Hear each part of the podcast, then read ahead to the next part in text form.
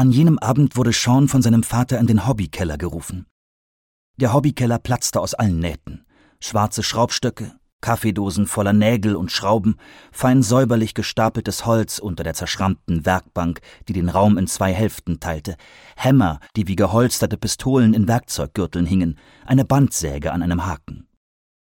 Seans Vater, der öfter in der Nachbarschaft als Handwerker aushalf, arbeitete hier an seinen Vogelhäuschen und den Brettern, die er für die Blumen seiner Frau an den Fenstern befestigte.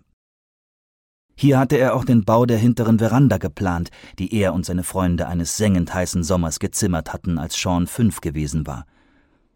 In den Hobbykeller verzog er sich, wenn er seine Ruhe haben wollte. Manchmal auch, wenn er sauer war, wenn er sich über Sean, Seans Mutter oder seinen Job ärgerte. Die Vogelhäuschen, Miniaturausgaben von viktorianischen Häusern, solchen im Tudor- oder Kolonialstil oder Schweizer Chalets, stapelten sich in einer Kellerecke, und zwar so viele, dass sie schon am Amazonas hätten leben müssen, um genug Vögel dafür zu finden. Sean setzte sich auf den alten roten Barhocker und fummelte an dem massiven schwarzen Schraubstock herum, fühlte Schmieröl und Sägemehlreste unter den Fingern, bis sein Vater das Schweigen brach. Sean, wie oft muss ich es dir eigentlich noch sagen? Sean nahm die Finger vom Schraubstock und wischte sich das Öl von der Hand. Sein Vater klaubte ein paar verstreute Nägel von der Werkbank und warf sie in eine gelbe Kaffeedose. Ich weiß, dass Jimmy Marcus dein Freund ist.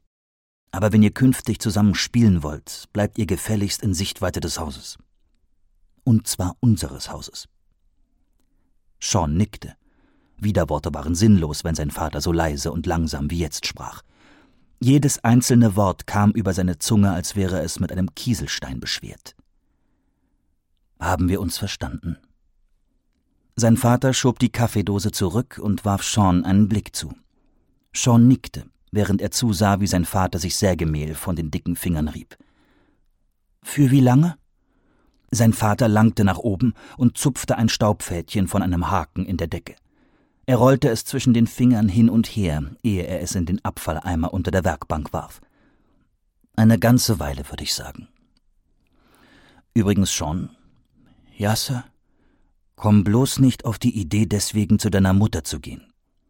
Nach der Nummer heute ist die ein für alle Mal bedient. Sie will, dass du überhaupt nicht mehr mit Jimmy spielst. Er ist gar nicht so schlecht. Er, das habe ich auch nicht gesagt. Aber er ist eben ein Unruhestifter und von Unruhestiftern hat deine Mutter die Nase gestrichen voll. Die Augen seines Vaters schimmerten, als das Wort Unruhestifter über seine Lippen kam, und Sean wusste, dass er einen Moment lang den anderen Billy Divine